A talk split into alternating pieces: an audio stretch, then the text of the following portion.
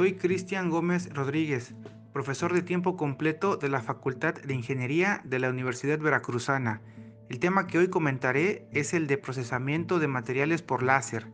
A nivel mundial se estudian nuevos métodos para procesar materiales, pues se busca que sean económicos, rápidos, de calidad, que no contaminen y que tengan una alta precisión.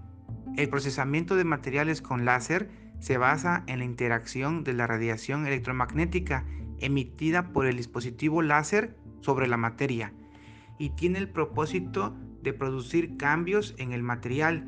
Por ejemplo, en películas delgadas provoca un cambio de cristalización.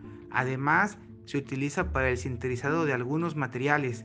Asimismo, se puede utilizar para hacer cortes precisos de metales, causar la fusión de materiales, por ejemplo, para soldar piezas, o inclusive para realizar fabricación de microestructuras con tamaño de escala que rondan los nanómetros, conocida como nanolitografía, entre otros.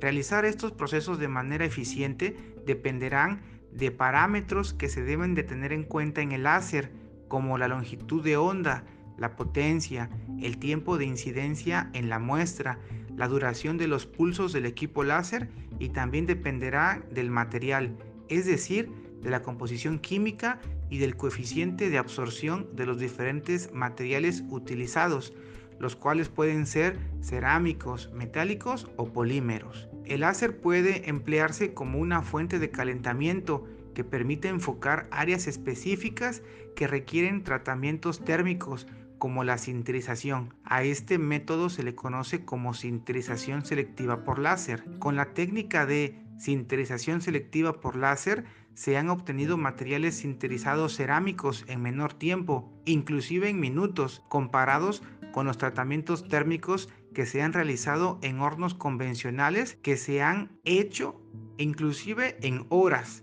Y morfológicamente los resultados son equiparables entre ambas técnicas. Asimismo, en la técnica de sinterización selectiva por láser de materiales se emplean dos tipos de láser, principalmente de acuerdo al tipo de medio de emisión, los cuales pueden ser de C O dos o dióxido de carbono, cuya longitud de onda es de diez punto seis micras, y de neodimio dopado con itrio, aluminio y granate, conocido como Nd:YAG, el cual tiene una longitud de onda de uno punto cero seis micras.